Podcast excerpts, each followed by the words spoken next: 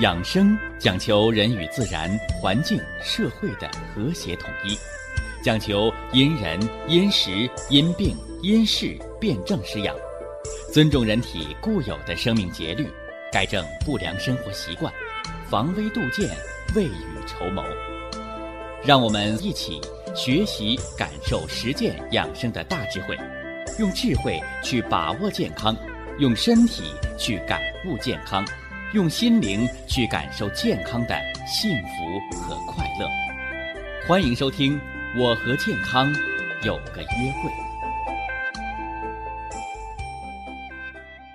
下面有请徐老师讲解博医文化的大智慧，让我们一同感受健康带给我们的快乐。好，下面有请徐老师。徐老师，您好。主持人好。全国。各地的听众朋友们，大家好。那牛肉补气汤方啊，它是低糖的、低脂的，但是呢，它高蛋白，哎，还有什么呢？补充人的能量。这样呢，虽然没打针，但是你喝到肚里的氨基酸营养液，就促进了。血糖和血脂的代谢，这是富贵病人群啊。喝牛肉补气汤方，高蛋白、低脂肪、低糖，促进你体内的物质代谢，防了富贵病。得上富贵病，给你补充能量，改善你的代谢，是不是？哎，这是牛肉补气汤方。通过补足元气的阴血，来达到血糖和血脂的调节，预防富贵病的目的。那么高尿酸血症啊，高尿酸血症，是吧？你要真是肉吃的多了，是吧？说明你蛋白质代谢异常，产生过多的嘌呤。啊，爱吃肉的，爱喝啤酒的，爱喝火锅汤的，你那些叫垃圾蛋白。而牛肉补气汤方给你补的是精蛋白，而且不是铁锅熬的，不是铜锅炖的，是砂锅化食，所以叫优质蛋白改善垃圾蛋白的代谢，尤其是免疫力低的低蛋白血症，免疫力下降，再者就是营养不良的人群，好多身体很消瘦的人说，我又不吃肉。我又不吃糖，瘦的皮包骨头，得了糖尿病，得了脂肪肝，那是营养不良。你越不吃，你的代谢功能越下降，但是你盲目的吃，你还消化不了，怎么办？补充优质的蛋白，所以牛肉补气汤方的氨基酸营养液，是吧？小分子氨基酸营养液补充进去了，改善了代谢。增加了您的胆囊的胆汁儿的分泌，同时呢，促进了排尿，促进了排便，促进了体内淤积垃圾的排泄，尤其把肝脏的营养不良的脂肪样变，通过优质蛋白补充，是不是啊？通过低脂肪代谢把它清理出去，这是咱们。牛肉补气汤方，调富贵病。富贵病的朋友，这代谢综合症的糖尿病、血脂高、脂肪肝，啊，高尿酸血症的朋友，也可以放心使用的科学的道理。那么当然了，孤阴不生，孤阳不长，是吧？哎，我们在服用。牛肉补气汤方的同时，啊，加服长白山野生葡萄籽的提取物，是吧？原花青素，啊，原花青素。从这个祖国中医的角度来讲，这葡萄，葡萄又名草龙珠，尤其是野生葡萄，其生物活性要比种植的更高。那么长白山野生的葡萄，那更是中医中药取材当中的上品，是吧？葡萄又名草龙珠，常服让人身轻体健，是吧？延年益寿。所以可见呢，它是一个什么呢？哎，养人健康长寿的食疗。这是中医自古啊对葡萄的认识，浆果啊浆果，所以葡萄啊和这枸杞啊都属于浆果类啊。此外呢，按现代医学讲，原花青素的抗自由基的作用。就是来清除体内的自由基的堆积，抗血小板聚集，抗血栓形成，尤其是可以缓解体内的动脉硬化，哎，化解体表的老年斑的褐脂质的沉淀。这是原花青素的作用。那么，葡萄籽提取物原花青素，它又能抗疲劳。是吧？科学实验证明，吃了增加人的什么呢？抗疲劳的能力，是吧？那啥是抗疲劳？抗疲劳就是有劲儿。它为什么有劲儿？中医又告诉你：以人养人，以子养肾。所以你吃的不是葡萄皮儿，也不是喝的那个葡萄酒那个浆果，你吃的是种子里边的仁儿，养的是细胞核的能量。所以它是补肾的，所以站在科学的角度，中西结合的观点，我们就能看到更深层次的养生文化。呃，这段时间呢，正在给大家说这个中风啊。什么叫中风呢？中风啊，是祖国中医对突发型。心脑血管病的一个统称。你比如说，像心肌梗塞、心绞痛、脑梗塞、脑出血、脑溢血，包括脑栓塞的形成，这些啊，在临床上我们都可以把它。统称为中风，也是广义上的中风。你包括眼底出血、下肢动脉或者静脉的突发性血栓，这个都应该归为中风的范畴。这是广义。那么狭义上的中风呢？好多人就认为是偏瘫、半身不遂，那才叫中风。啊，实际上呢，这个人为的。啊，就把中风的面儿啊给缩小了。中风呢分大和小。大中风呢，我们叫风重于脏腑，是吧？人偏瘫、半身不遂，是吧？中风失语，是吧？卧床不起，啊，甚至呢有的失聪，是吧？失聪，整个人糊涂了。是吧？昏迷不醒了，这个呢叫风重于脏腑，啊，痰蒙心窍啊。那还有呢？还有就小中风，啊，小中风是什么呢？呃，用现代医学解释就是一过性脑缺血的发作，说白了就是体内的血栓。啊，把血管堵了，但是没堵住，自行的血栓呢，被血的压力冲开了。那微血栓呢，在体内的纤维蛋白酶的作用下，出现了什么呢？纤维溶解。大家一定要知道啊，人自身就有化血栓的作用，啊，人自身就有溶解血栓的作用。是吧？同样啊，人自身就有止血的作用。但是呢，当出现重大的意外的时候，啊，你比如血栓块比较大，或者堵的比较严，新鲜的血供不过去，哎，那这个可能自身就溶不了，哎，这就成了中风病了，是吧？包括我们体内的一些内在的小血管出血，自身都可以止血。啊，自身都可以止血，当止不了的时候，可能就会出现外出血，叫血行经络之外。血在经络里边走，叫活；血到经络之外走呢，叫离经之血，就属于死血，就是淤血，啊，就需要把它吸收掉或者化解掉。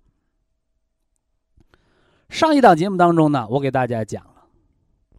中风呢，表面上是急性病，而实质上呢，它是有一个漫长的形成过程。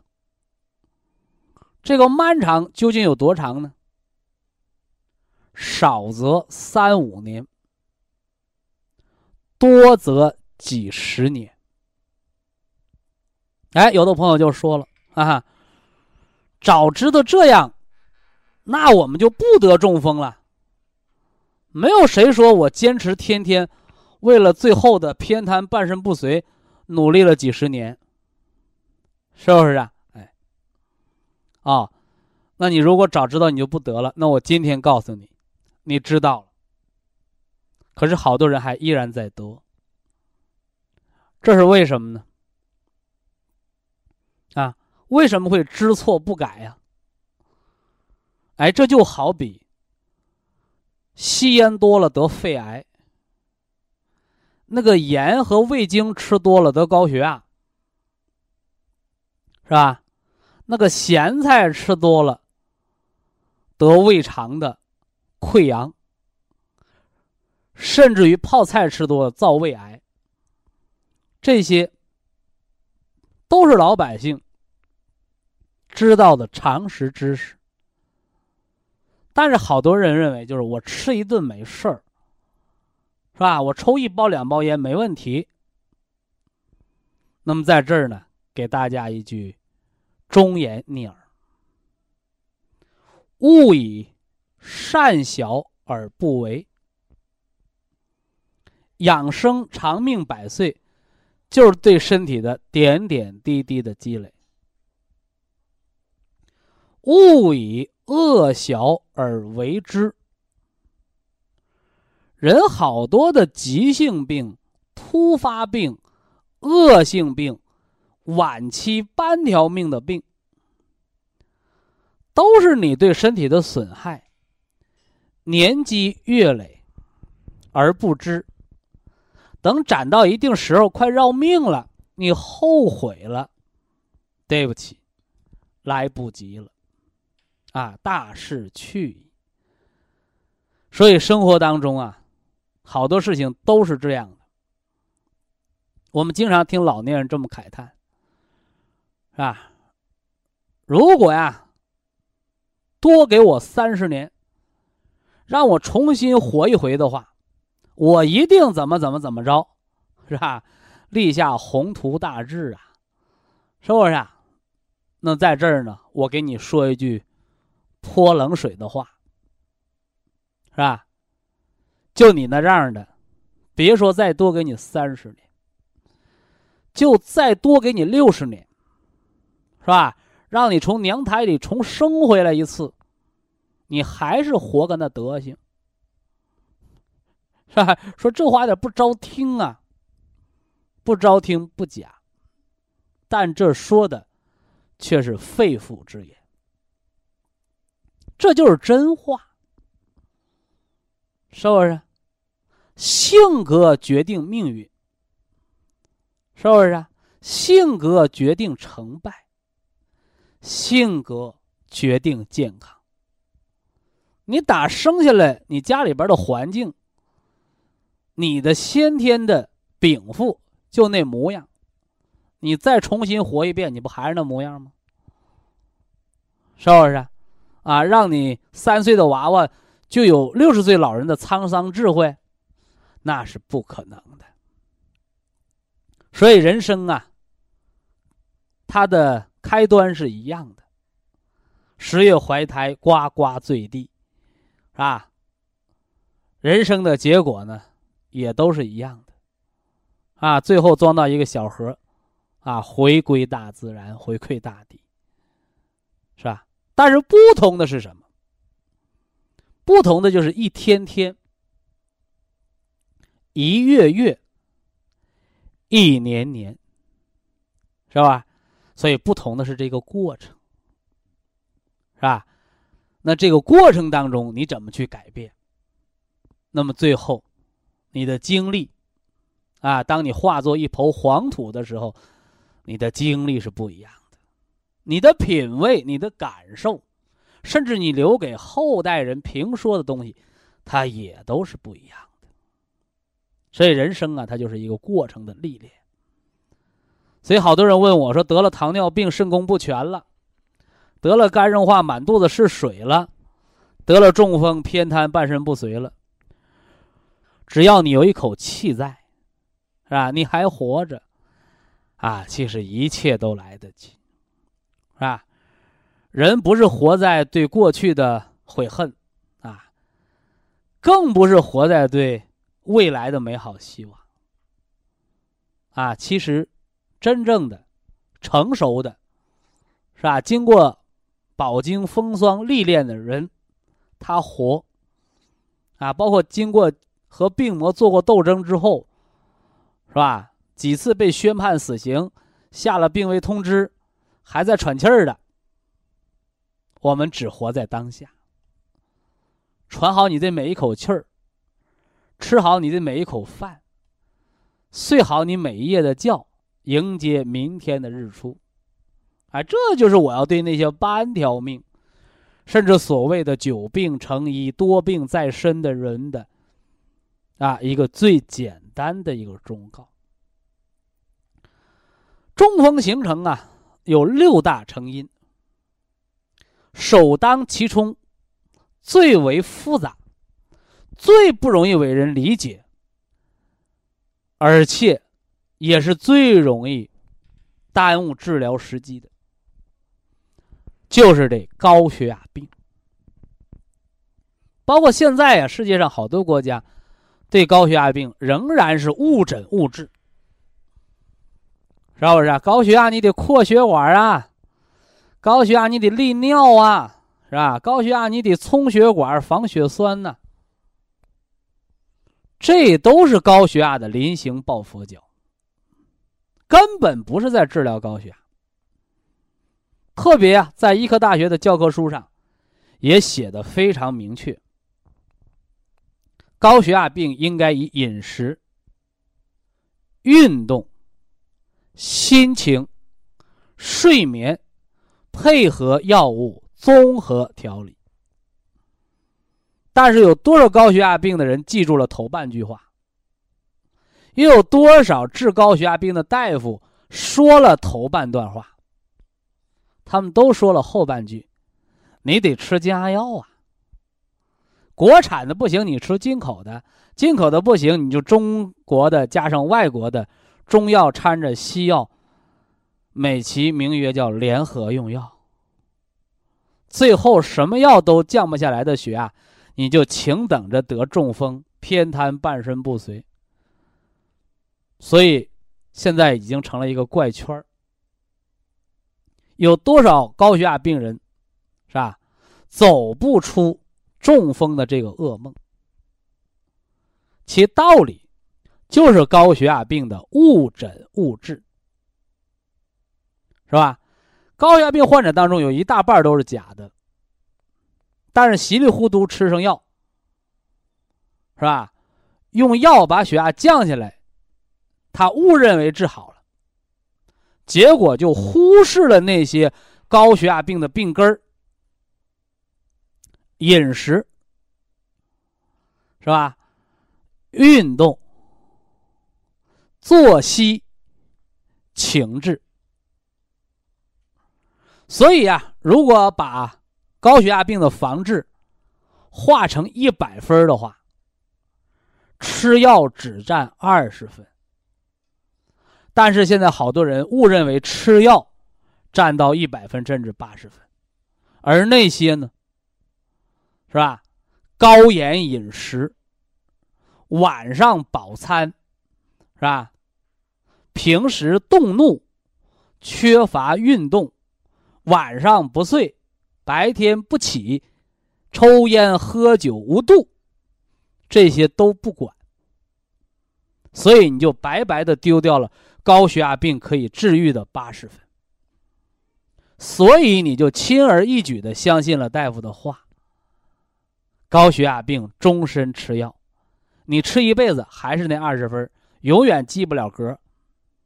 所以高血压病十年得冠心病，二十年得脑中风，怎么得？就是因为你光知道吃药，不知道饮食、运动。心理调节、作息，去掉坏习惯。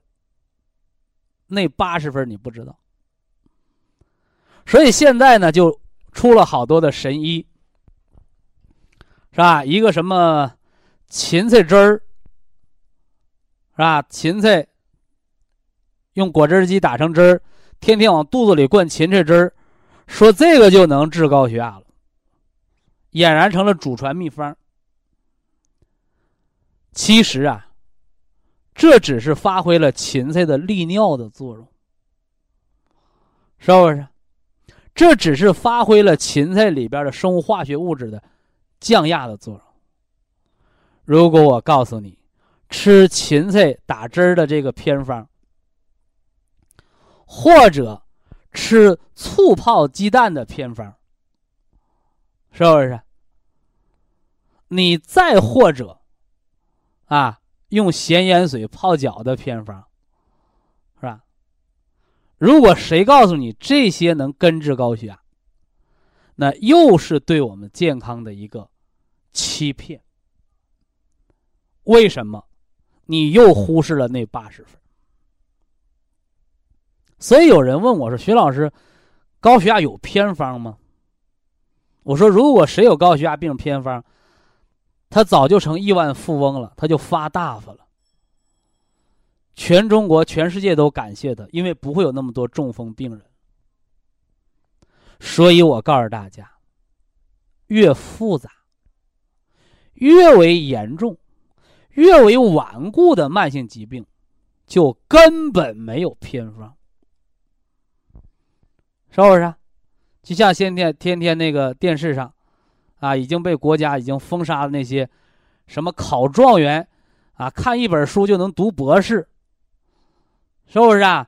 啊，整一种学习方法就能考北大清华，这都是骗人的广告，都是噱头，是吧？我们小的时候，老师怎么讲？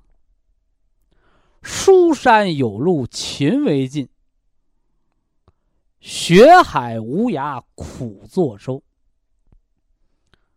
啥意思啊？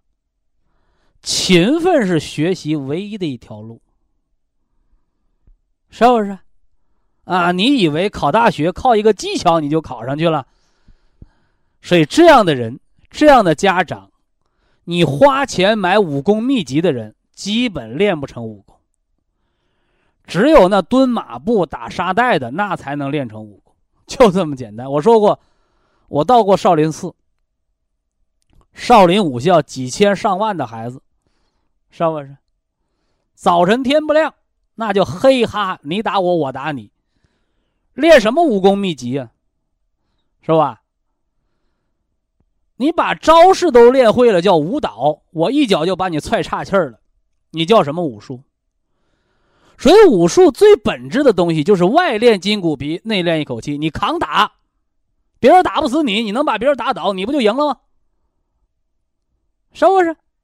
所以啊，那些技巧是后面的东西。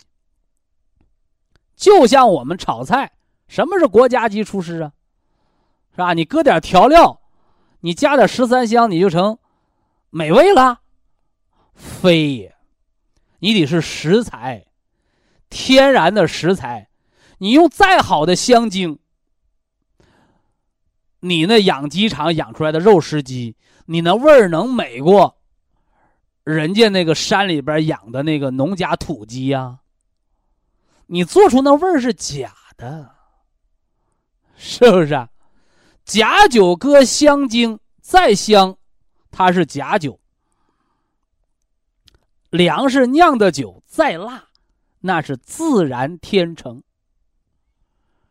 所以，什么叫养生啊？养生别寻什么秘方，别学什么祖传，别学什么用上就好。你奔这些，你就一个字儿，啊，就是骗。就等着上当受骗，是不是？哎，回过头来，你要回归自然。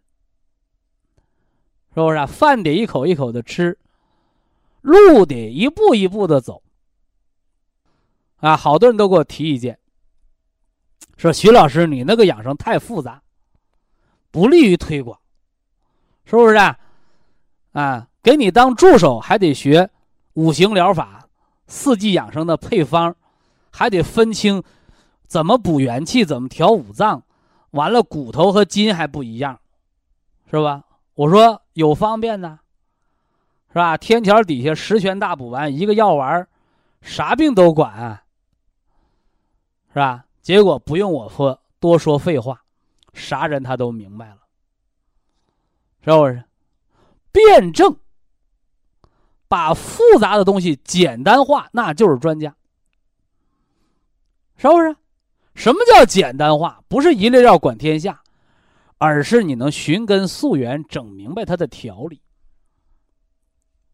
那么高血压病的寻根溯源，它的病根是啥？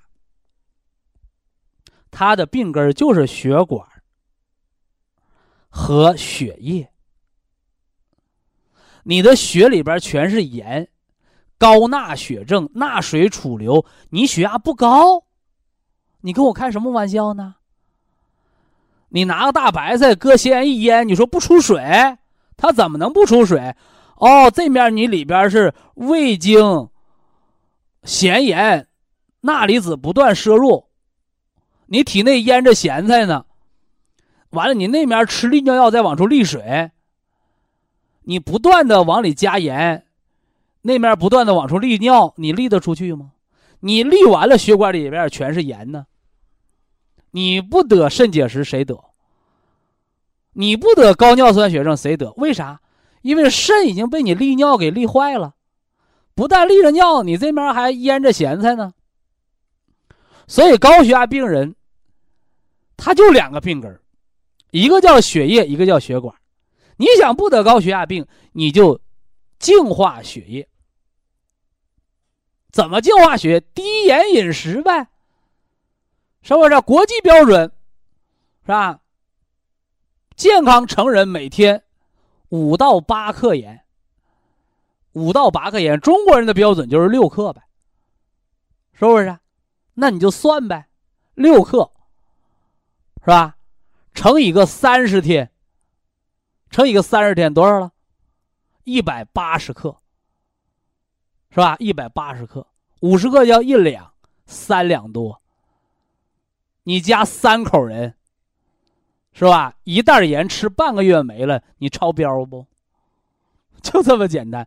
你说我们家盐不超标，我们家咸菜超标。你腌咸菜搁盐腌的，还搁白糖腌的，你对不对？所以要低盐饮食，或者呀，很简单，然后我给大家教过，是不是？你那个啤酒瓶的瓶盖，你舀一瓶盖，你看那是多少盐？你家一天需要吃多少盐？你把那盐提早晨，你跟吃保健品一样，你给它倒出来。你今天一天就这些盐，你别超标。你就跟那个当初，啊，穷困时期的时候，买盐、买糖、买粮食都得搁粮票那个年代，你想得高血压，你对不起，你得不了。为啥呀？国家限量供应，所以那个时候没有高血压病。有多少人吃家药？很少。啊，天天生大气的高血压，那它不是血液原因，它是什么？他是血管原因，那是我后话要说的，是神经情绪因素，对不对？所以解决高血压病，第一条就是解决血液净度问题。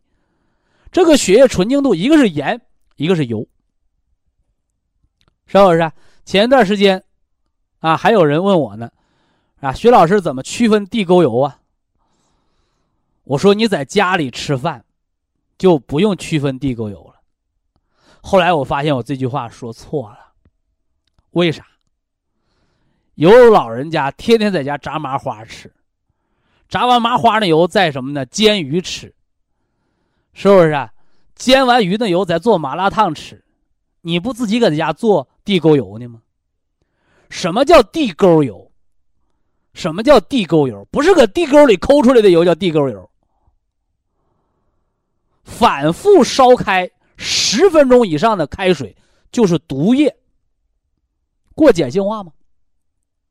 所以说，你家那电热水器，你接一缸热水喝了，你把烧开的全接出来没有？你没有，反复烧开，你下次喝的水就是第二次烧开，你就喝的是垃圾。所以说，你家里边那反复烧开那电热水器，那就是毒素。一样的道理，什么叫地沟油？反复烧开的油和你家那个压锅水，和你家那个反复烧开热水器那个水是一样的。那就是地沟油，就是毒素。所以想血液净化少油，你就别吃菜底儿，你就别吃油煎油炸的食物，是不是啊？你说你家煎一条鱼，煎五分钟熟了，油到了，是不是啊？一根鱼五分钟，你煎五根十根，你后面那几根油就是地沟油。所以油炸的食物就是反复的烧开。你就在人为的吃地沟油，你还用什么检测呀？是不是？你检测国家都检测不出来，但是地沟油它就致癌，对不对？所以说，为什么好多人说：“哎呦，这生活条件好了，怎么癌症患者越来越多呀？”因为油吃的越来越多了，油炸、反复炸的食物越来越多了。你不用到市场上买地沟油，你家就天天在造地沟油。那老人家。还把那菜底儿炸完的菜底儿再喝了，你喝的也是地沟油。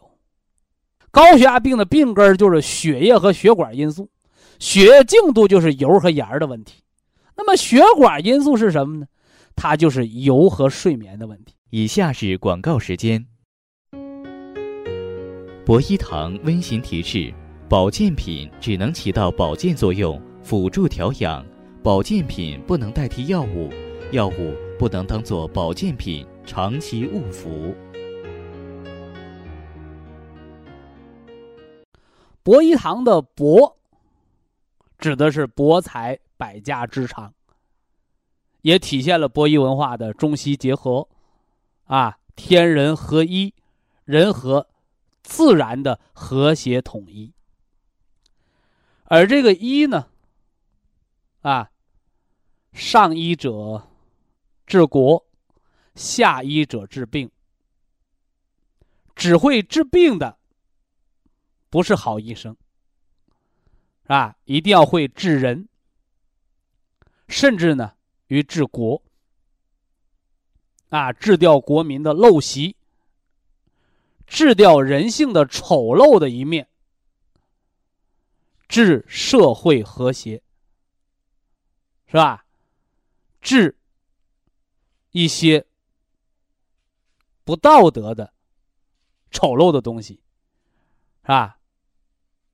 让道德呢能得到宣扬，得到赞美。所以呀，上医者治国，这个国就指的是什么呢？人的德行、社会风气、家庭生活，包括人的起居。啊，包括人的起居，呃，这方面咱们博一堂还是小有成绩的，是不是？哎，我记得这应该是五六年前的事儿了啊。辽宁啊，一个二十五岁的姑娘啊，夜场唱歌的，每天凌晨三四点钟睡觉，晚上十一二点上班，是吧？哎呦，熬成糖尿病，一百个多单位的胰岛素啊！差点就小命呜呼了，哎，运用博弈疗法改错，啊，结果呢，现在摆脱胰岛素，经过了几年调理，现在过上了正常人的生活，是吧？为人妻、为人母了吧？已经，是不是？你说你打一百多个单位的胰岛素，你这样的闺女，谁敢娶她当媳妇儿？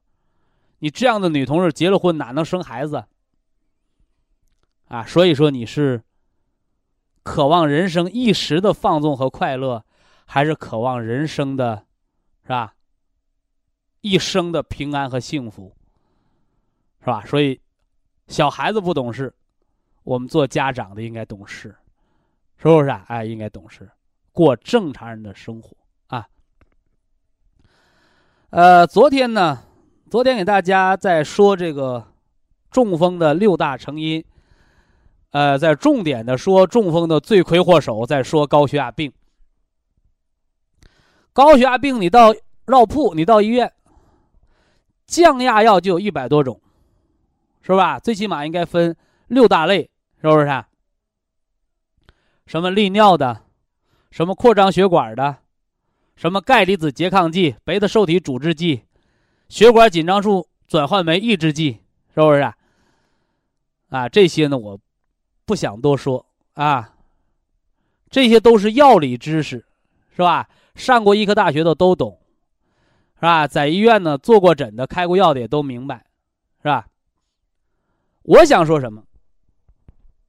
我想说我能解决的，我想说我们广大的高血压病患者自己就能够改善的。所以从养生的角度，我来告诉大家，高血压病的病根儿就两个。一个是血液，一个是血管。我们上次节目重点说了血液，是不是？血液当中它的垃圾多不多？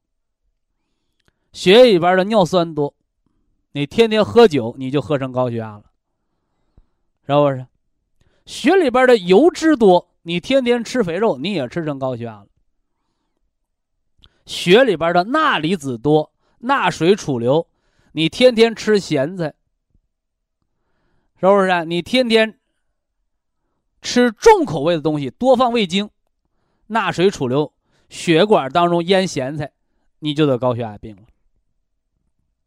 还有呢，天天吃油炸的东西，天天吃油煎的东西，天天吃你家炒完菜，那锅都不好刷。油腻腻的，你血管里边就是满是流的地沟油。这是从垃圾的层面来讲，这是我们老百姓都能看到的垃圾。那还有一种，不是我们外源摄入的，是体内代谢出来的垃圾，是吧？每个人都会产生，叫自由基。啊，自由基。啊，这是代谢的产物。自由基多了，人的血液就发黏，是不是？啊？人就容易提前衰老，长老年斑，是吧？主要是给大家解释高血压病第一大病因啊，就是我们的血液清洁度的问题。所以呀，我们不要人为的在家制造地沟油了，不要天天在家吃炸麻花了。是不是啊？不要老在家吃煎鱼了，是不是？不要等你家那锅都冒了油烟，你才想起来爆炒这个这个青菜了。因为油温过高的时候就已经成地沟油了。所以什么样的锅炒菜好吃啊？不是你家那个薄铁皮的锅，应该是铸铁的，就原来农村那大铁锅。那个无论是炒菜还是焖饭，那是最好吃的。道理是什么？因为它是均匀受热。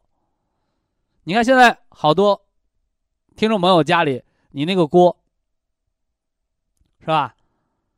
有的地儿都糊了，有的地儿呢那锅菜还没熟。因为那锅太薄了，的确那锅很轻，但是就是这样的受热不均匀的锅，使油能糊了的锅。你想想啊，你吃进去的地沟油就是致癌物，你吃进去的糊了的东西又是致癌物质，是不是？所以呀，饮食习惯决定胃肠健康。我记得曾经有一个搞养生的说过，是吧？啊，曾经一时啊被人们捧为神医了啊，吃茄子 是不是啊？吃地瓜，吃绿小豆，这人说的对不对？啊，对，啊对，但是不能一概而论，啊，这就跟我昨天讲的偏方治大病不假，用错要性命。你全国人民都千帆一律一个方子，那是不对的。吃生的东西，它就没有过氧化物了。但是时代不同了，我们不是那个茹毛饮血的时代。所以说，现在倡导一味素食，倡导一味的吃生食，这些呀，都只是半个医生，过度的偏激，是不是？啊？甚至有一个人被被什么呢？被打成什么呢？这个这个。江湖骗子了，哎，这个江湖骗子还出了一本书，把吃出来的病吃回去，对不对？这句话是对的，但是光吃生的是不对的。所以呀，什么叫成熟？是吧？那么人的眼光就要学会辨证论治。啊，什么东西不能一俊遮百丑？啊，说这个专家一句话说对了，他所有话都是对。不对啊，没那个。如果你认为哦，一个人说了一句话对，他的所有话都对，那你就早晚上当受骗。我们经常见到这样的江湖医生，啊，就一个方子对，剩下都是假的，骗了很多人，是不是？那还有一条呢，是不是一个人一件事错了，所有事都错了呢？也不是。所以啊，我们要学会。叫什么叫二分法？辩证的去看事物，不要一概而论，是不是？你包括博益堂这么多产品，我不能说它都是好的，虽然它都是国家审批的正规产品，但是它是不是花最少的钱？是不是啊？好最多的病，是不是最有效的方法？这个还有待于我们大家伙的实践啊！所以，我们对待任何事情都要客观的去论证。就像接到一个那个是山东的，是吧？是山东的，是辽宁的，十四岁的孩子，一百八十斤，啊！妈妈说孩子吃的也正常，睡的也正常，是不是啊？变的也正常，老跟我说正常的。我说如果都正常，不会得病。哎呀，我们孩子就不爱动，小时候五岁发烧打过针。你看，我说我告诉你，对的不得病，错的得病。在任何一个母亲的眼里，那孩子都是好的。对不对？哎，那不好的，呃，不好就是造病的。我们都只看到别人的孩子的不好，看到我们孩子的优点，这是常规的家长都这样啊，护短嘛。但是在疾病康复的时候，我们所有的听众朋友，你都要展开批评与自我批评，是吧？有错就改，你才能好病；有错不改，你护短，你吃再多药，你好不了病。说要正确认识疾病的形成过程，啊，改变能改变的，这是高血压病的第一个因素，叫血液因素，啊，血液因素。那有的朋友就会问了，说我喝保元汤啊，喝那肉做的汤，是吧？它能把我血液当中的油脂化掉吗？这个大家伙放心啊，这个我们在医学上叫什么呢？叫相似相容原理。说到这儿呢，我还得夸一夸咱们这个紫砂锅。紫砂呀，它做成的炊具是有透气性的，是吧？我老早就给大家讲过呀，是吧？我们用玻璃杯泡茶喝，你冬天觉不出来，你夏天隔了夜，它就馊了。为什么会馊啊？因为它不透气。但是紫砂碗、紫砂壶泡的茶不馊。但是我还是告诉你，隔夜茶是有毒的，不能喝。那它为什么不馊呢？就是因为这个水在紫砂这它有透气性，有了这个透气性，它能保鲜。但是你还是要倒掉的。那么我们用透气的东西来装水，水就是保鲜的。一说到这儿呢，我又想起来了，啊，有几个这个毒药保温杯，是吧？什么紫砂的、木鱼石的，这都是好东西啊，都是透气导湿的。但是你一定要喝什么呢？原生态的，就是一个纯紫砂的就得了。你说我外边偏得包个塑料壳，外边包得偏得包个铁壳，那是不行的。为什么呢？哎，你看我们同办公室，我有个朋友，他就有这么个木鱼石的杯子，外边是铁壳，里边呢是木鱼石的。哎，刚喝起来水特别好。后来用了一个多月了，就发现这水味不对，他就问我，他说木鱼石还能过期吗？我拿他那个杯子，我晃了晃，怎么晃？我把杯子里边的水都倒出去，我一晃，杯子水都倒出去了，怎么还能晃？里边还有水声？有，就在他那个木鱼石的杯子和他外边那个杯胆和外边那个皮之间有残存的水。为啥呢？因为木鱼石和紫砂都是透气的。木鱼石杯、紫砂杯，如果你外边加了个套子，或者是铁的，或者塑料的，你长时间喝水，它水就会从这杯子蒸汽冷热变冷凝变化就会渗出去，是不是啊？那么水渗出去了，麻烦了，因为那是个阴暗的环境，那是个阴暗的环境，是吧？就会生霉菌。果不其然，这人一听他杯子放了几天没用，不敢用了，敞个盖后来发现，在沐浴石的里边，过几天都长出了霉菌斑。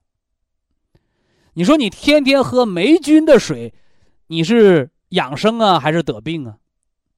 所以木鱼石的杯子、紫砂的杯子外边不能加塑料的铁的套子，为什么？因为它本身透气。透气就得接触环境，你不让它透气，外边加个套子，在它夹层之间就会产生水凝珠，这些水凝珠阴暗潮湿就会滋生霉菌，所以表面上是养生，实际上呢是中毒。后来这人非常感谢我，他说：“哎呦，多亏呀，你提醒我，你看着长了这么长的霉菌的毛、霉菌斑，你说我这要坚持喝，你说我得喝出病来。”哎，后来呢，这人又买了个木鱼石的杯子。啊，外面没有铁套子，而且还便宜，是吧？几十块钱不用上百了，啊，而且它是透气的，啊，透气的，它就不会长霉菌斑，啊，所以一样的道理呀，一样的道理，是不是啊？你像我们那个给孩子带饭，老一辈都拿铁饭盒，你现在都拿塑料饭盒，是不是啊？到中午一敞开都有股塑料味儿，那就是塑化剂，是不是啊？塑料常温下很难出塑化剂，但是在高温条件下就会溶解出塑化剂。所以，什么塑料杯子你刷牙行，因为都是冷水嘛，它们不要紧。你塑料碗、塑料筷子、塑料的那个盘子，你盛热菜，你就是在吃塑化剂，是不是？所以，养生健康的细节它是无处不在的。只要你细心观察，你就能得健康。反之呢？你糊里糊涂的就会得病。那么引起高血压的第二个因素叫血管因素。血管因素，血管因素呢？我想说几条。一个是它这里边这层叫血管内膜，一个是那个外边那层叫浆膜，包括中间的叫血管平滑肌。影响血管的因素主要是什么呢？这层内膜。是吧？我给大家讲过了，动脉粥样硬化型心脏病叫啥？叫冠心病。那么我又问全国听众朋友了，我说冠心病是心脏病吗？一半回答是，一半回答不是。我说答是的都是一盲。为啥呀？常在河边走，哪有不湿鞋的？你吃个排骨还沾的满嘴是油，满手是油呢。动脉粥样硬化就是体内的低密度脂蛋白、甘油三酯胆固醇这些东西常年高，血糖高，它糊到血管内膜上，形成了像粘粥一样的腹壁血栓，就跟你家炒完菜没刷锅，锅上粘那个油一样，你天天粘，天天不刷，慢慢就嘎巴上了，对不对？你包括那个椎动脉硬化斑块，它和心脏的冠状动脉粥样硬化长那血栓，它是一个道理。你别把它当颈椎病，的确长脖子上了，它都属于心脑血管病。所以，我把眼底动脉、脑动脉。心脏冠状动脉的硬化程度，他们哥仨是同龄，是一个年级的，所以眼底出血、脑出血、脑梗塞，或者是心肌梗塞，这些同称为中风，也同称为三期高血压。如果是高血压病发展到这阶段，就是三期最严重那期了。所以，血管因素往往是全身性的。冠心病单治心脏治不好，只有康复动脉硬化，治血管内膜，清除垃圾才能调整好。那么，这个清除是不是你打这个抗血栓针清除呢？其实不用。人体有自身化解血栓的能力，叫纤溶酶原，溶解血栓的能力。那么需要什么呢？需要辅酶 Q 十的激活。所以三度中风了，三期高血压的 Q 十四粒，二期高血压的 Q 十两粒，一期高血压的 Q 十一粒，这是活化血管内膜的自我清洁能力。第二条呢，饭后山楂丸也是化痰湿的，是不是？所以说你血里边得有垃圾，血管内膜上才能糊上动脉粥样硬化。你血液是干净的，它就能帮助你清除血管壁上动脉硬化。所以动脉硬化不是急性病，是慢性病攒出来的，这个大家要明白其间的道理。那么影响动脉硬化、影响血管的收缩和弹性，还有一个因素，就是神经因素，也就是血管平滑肌的收缩和舒张。啊，这个跟什么有关？跟情绪、跟起居，它都有密切关系。所以高血压为什么要调节情绪？为什么要调节作息？为什么高血压病和工作有关？这个咱们明天给大家详解分析。所以高血压病不是治不好的，只是有些人你不治它，光吃药治不叫治，真正的生活调养，从得病的根源上去调治，才是治。希望呢，所有的。高血压病朋友听了我们这档节目之后，都要了解高血压病的标本兼治，而不是单纯的药物控制。好了，今天的健康知识我们先说这么多，下来接听大家热线。非常感谢徐正邦老师的精彩讲解。下面有请打通热线的朋友，这位朋友您好。您好。喂，您好，尊敬的徐老师您好。我是来自无锡博一堂的听众，今年我二十二了。这么年轻的人就开始来保健了。嗯，是的，主要是我妈妈那个经过无锡博医堂那个小吴老师都知道，她的那个类风湿，她常年痛的，现在终于不痛了。所以我类风湿，类风湿保健吃天山雪莲。对他就是吃的那个，他现在不痛了，很好。但是那个我的情况比较复杂，所以我想请教一下您怎么治疗那个。博医堂没有治疗，只有保健。